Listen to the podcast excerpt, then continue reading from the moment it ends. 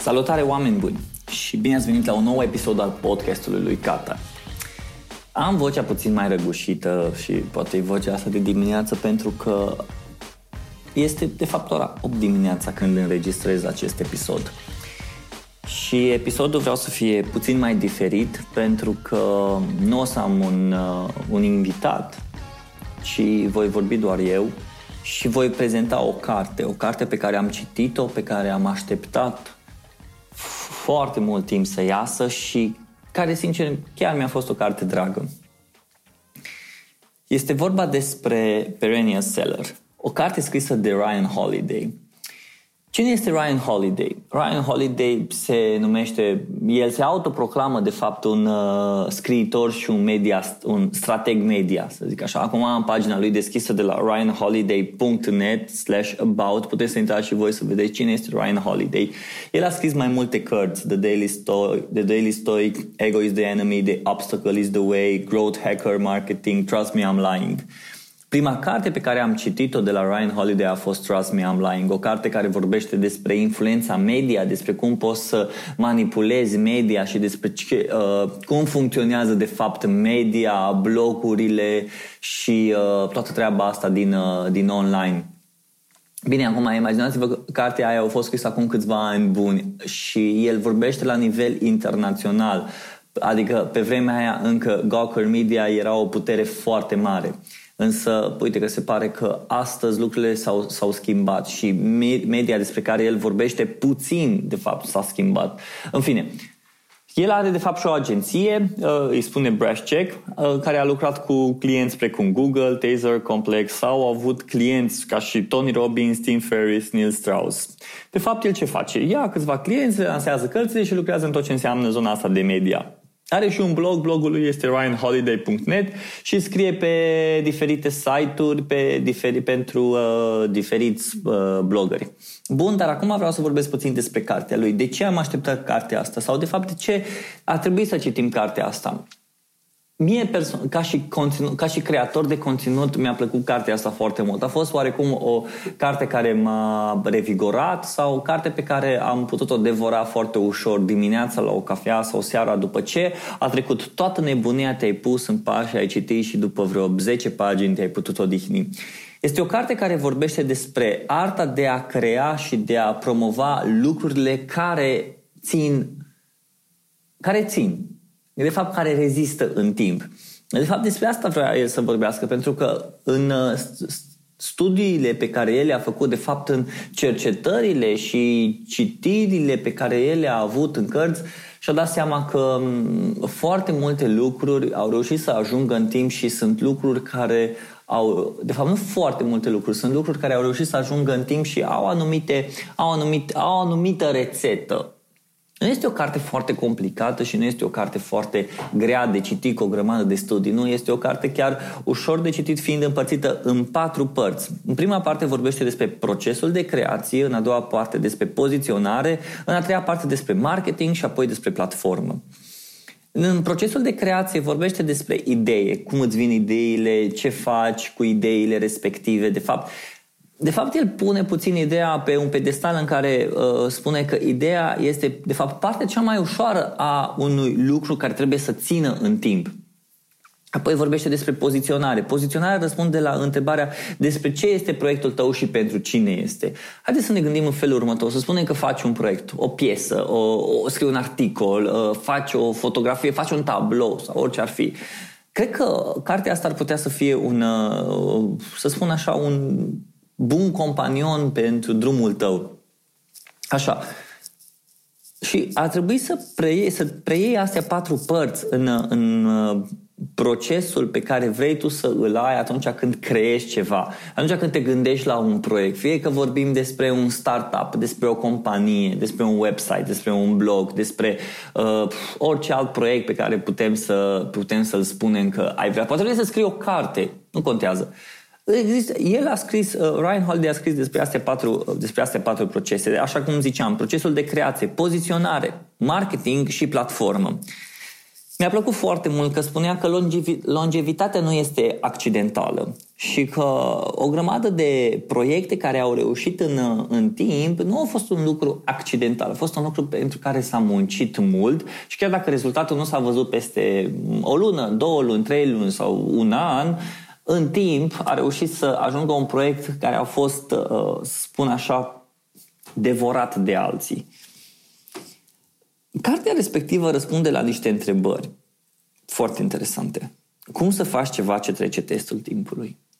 Acum, când vorbim despre testul timpului, ne gândim că stai puțin, de ce aș face ceva care să treacă testul timpului? Și da, chiar și el spunea despre faptul că există riscul ca să lucrezi la un proiect și toată viața ta să nu vezi un succes în proiectul respectiv și poate după ce mor sau poate după o grămadă de timp, după ce proiectul ăla încă există undeva, un blog, un website sau o carte, o să aibă un impact. Și asta e foarte interesant. Apoi povestește despre cum să perfecționezi, poziționezi și să împachetezi ideea. Despre cum să-ți crești o audiență și să-ți construiești propria ta platformă.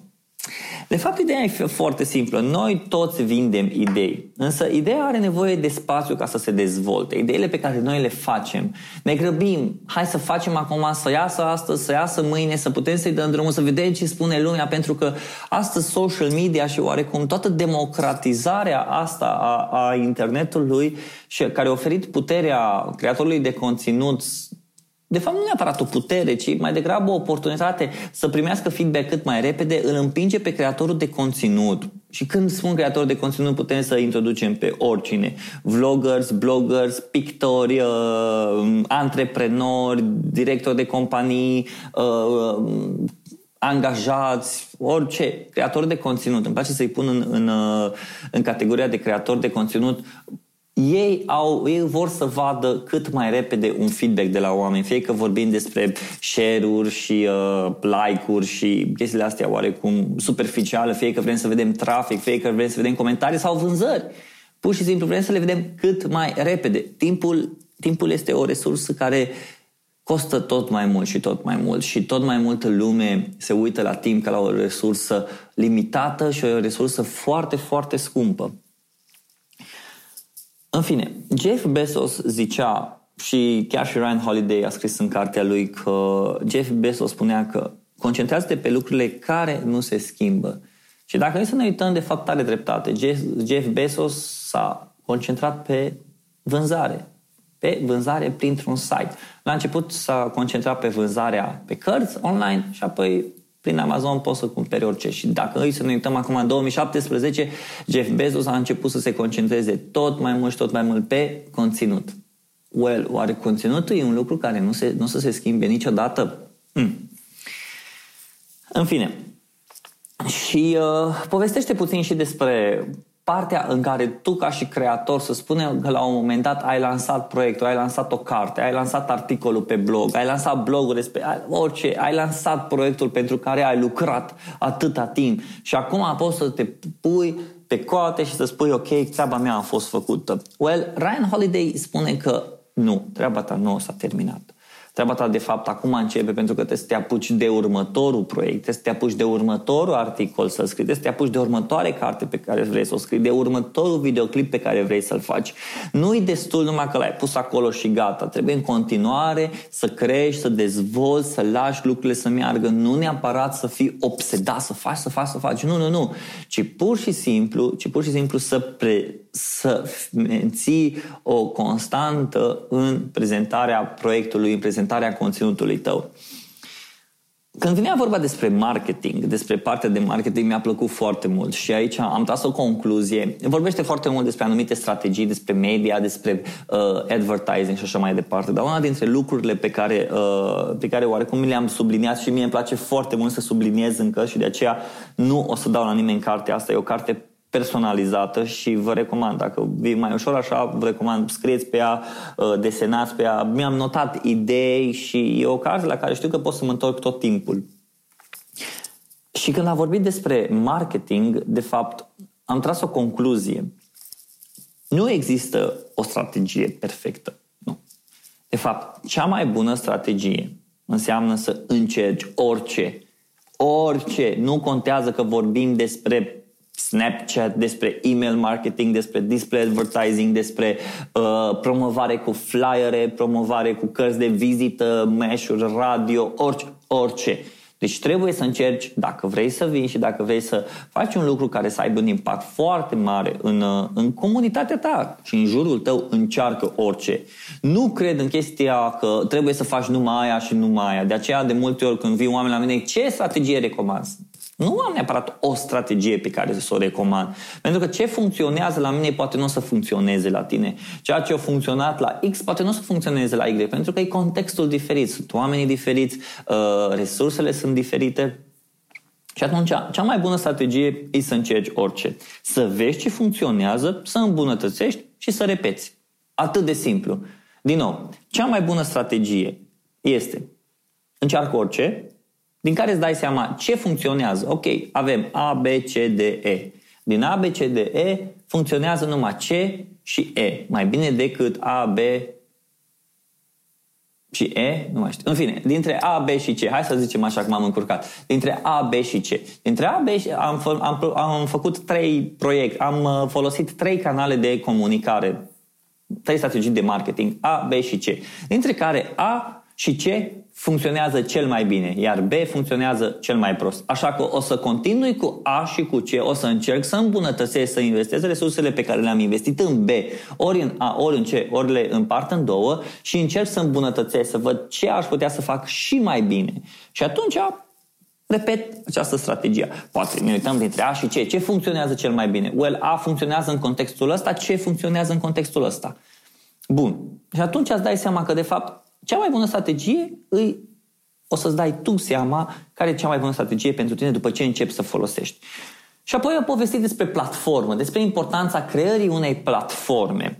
Mi-a plăcut foarte mult povestea trupei Iron Maiden, așa că vă recomand cei care sunteți fani rock, cei care sunteți fani unei trupe vechi și bune și vă place să-i ascultați pe Iron Maiden, citiți partea în care povestește despre cum trupa Iron Maiden a reușit să treacă testul ăsta al timpului și încă să aibă mii și zeci de mii și sute de mii de fani care îi urmăresc și merg la concerte și le cumpără albumele, pentru că au reușit să facă un perennial seller.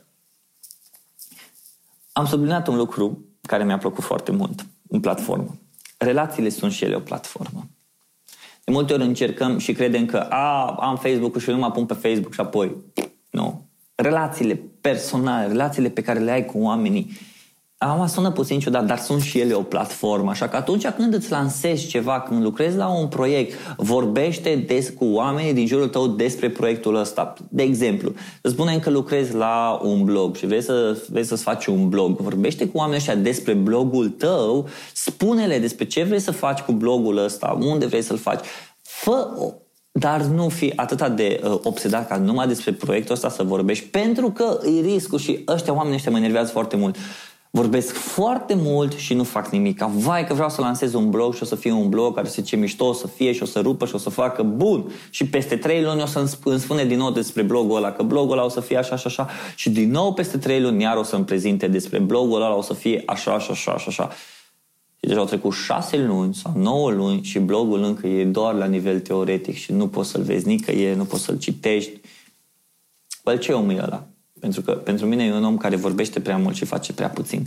Așa că există și riscul ăsta ca relațiile pe care le aveți să povestiți despre proiectul vostru, dar să ajungeți numai la povestit. Nu! Mențineți-vă relațiile, aveți grijă de relațiile voastre. Nu vreau să intru în teoria asta de dezvoltării personale, whatever, și de importanța relațiilor, dar cred că relațiile sunt importante. Pe mine personal, relațiile m-au ajutat foarte mult când a venit vorba despre să lansez un proiect sau când a venit vorba să promovezi ceva, ce facem la BannerSnack sau orice ar fi. Chiar, pentru mine contează foarte mult relațiile. Și da, sunt relații personale, sunt relații profesionale, sunt relații superficiale, dar să nu uităm că totuși sunt relații. Ok, bun, cam atâta. Nu vreau ca să vă spun mult mai multe despre cartea asta. E o carte de vreo, spunem așa, 200 și ceva de pagini, deci nu e foarte grea de citit și eu mi-am comandat-o de pe Amazon, mi-am cumpărat-o în engleză, nu știu dacă o găsiți în România momentan, dar vă recomand să o luați de pe Amazon. mi-a ajuns în vreo 2-3 săptămâni, cred că am făcut pre-order și în momentul în care Ryan Holiday a anunțat că își lansează cartea, atunci am și cumpărat-o. Așa. Cam atâta. Pentru că mă uit acum în carte și mă gândesc, ok, despre ce aș mai putea să vă spun, dar cred că nu are rost să vă povestesc prea multe, pentru că dacă sunteți interesați, o să citiți cartea, o să o cumpărați și sunt curios despre părerea voastră. Deci, după cum ați observat, a fost un episod mai diferit decât cu ceea ce ați fost obișnuiți momentan, un episod în care am prezentat ceva, prezentat de fapt o carte. Sper că v-a plăcut cartea. De fapt, sper că v-a plăcut acest tip de episod. Dacă da, lăsați-mi un comentariu pe blog pe katai.co.ro sau review-uri pe iTunes. Dacă nu v-a plăcut episodul ăsta, din nou, nu ne-a plăcut, vrem în continuare cu invitați, pentru că ne place mai mult invitații decât ne place să te auzim pe tine. În continuare să vorbești, nu știu, am vorbit 15 minute. Ok, bun. Vă doresc o zi frumoasă și sper să ne auzim la următorul episod al podcastului lui Katai. Și vă mulțumesc că m-ați ascultat. V-am pupat. Pa!